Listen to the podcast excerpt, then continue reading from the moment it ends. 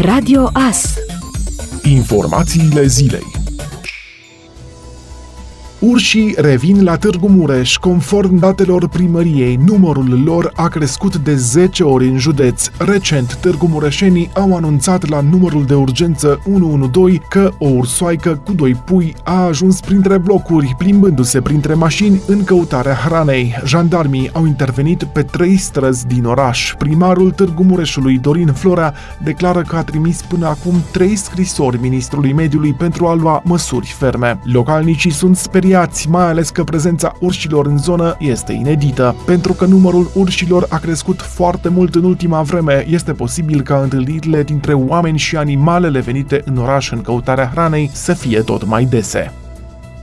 Pescuitul în mediul natural se reia începând de miercuri după ce aproape două luni această activitate a fost restricționată. Întreruperea s-a făcut în baza ordinului privind prohibiția pescuitului în România. Acum, pescuitul se va putea face atât în apele interioare cât și în cele de frontieră.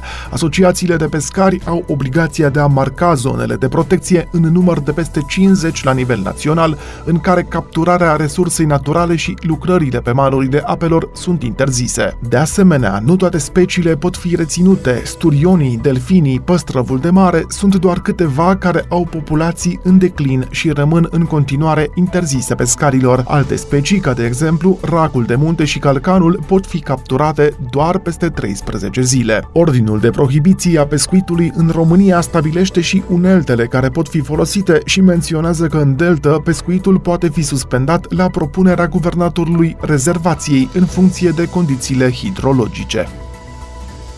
În luna aprilie, 432.000 de persoane erau șomeri în România, rata șomajului urcând la 4,8% față de luna martie, când 414.000 de români își căutau activ loc de muncă, potrivit datelor furnizate de Institutul Național de Statistică. Rata șomajului în luna aprilie 2020 a crescut la nivelul celei de acum 2 ani și jumătate, respectiv cu 0,2 puncte procentuale față de cea înregistrată în luna precedentă. Rata Rata șomajului la bărbați a depășit-o cu 1,5 puncte procentuale pe cea a femeilor, valorile respective fiind 5,4% în cazul persoanelor de sex masculin și 3,9% în cazul persoanelor de sex feminin. Pentru persoanele adulte cu vârsta între 25 și 74 de ani, rata șomajului a fost estimată la 3,8% pentru luna aprilie.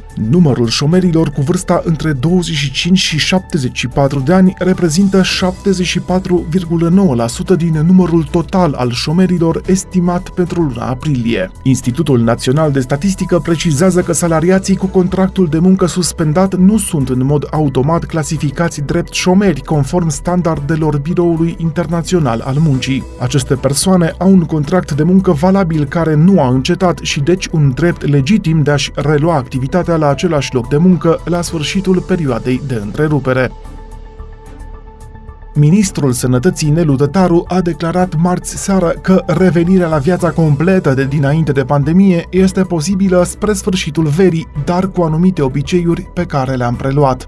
În condițiile în care avem o evoluție normală, iar condițiile de distanțare sunt respectate, putem redeschide molurile, încep competițiile sportive, la început fără spectatori, le putem extinde într-un timp 2. În acest moment avem concertele în aer liber, până la 500 de oameni cu distanțare. Putem mări acest număr. La bazinele de not în exterior ne putem gândi, dar toate aceste lucruri sunt în contextul evoluției noastre epidemiologice. Suntem de-abia la începutul celei de-a doua perioade de relaxare, Evaluarea, cel puțin la o săptămână, ne poate face să putem da termenul pentru următoarele măsuri de relaxare sau care sunt acestea, a explicat Nelu Tătaru la TVR1. Cât privește perspectivele pentru această toamnă, el a precizat că se ia în calcul inclusiv o conviețuire cu virusul, poate la un nivel foarte jos, cu transmitere comunitară foarte mică, a mai spus el.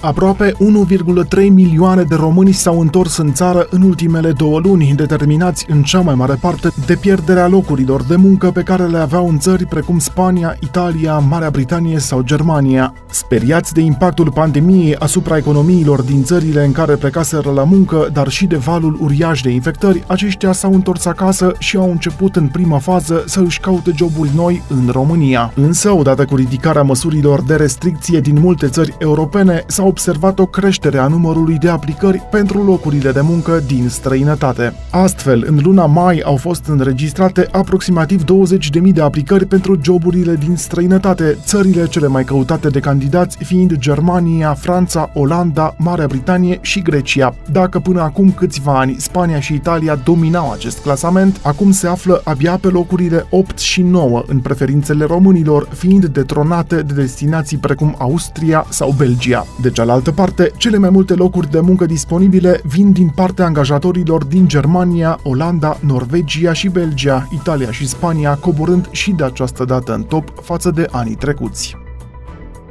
Suedia recunoaște că a greșit după ce a atins cel mai mare număr de morți de COVID-19 pe cap de locuitor din lume. Epidemiologul de stat din Suedia, aflat în spatele politicii de a nu impune izolarea cetățenilor, a recunoscut că ar fi trebuit introduse restricții pentru a împiedica răspândirea virusului, informează BBC.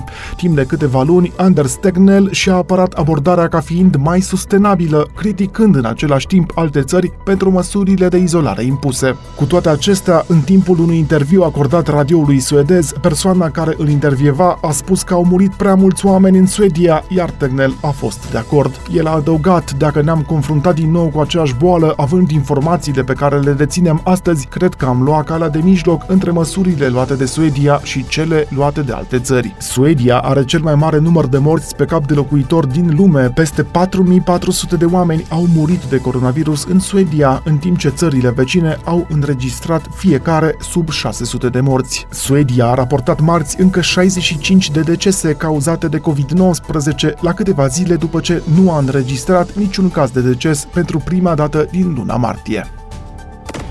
Ascultați Radio Astărnăveni 107 cu 1 FM și online pe tvas.ro.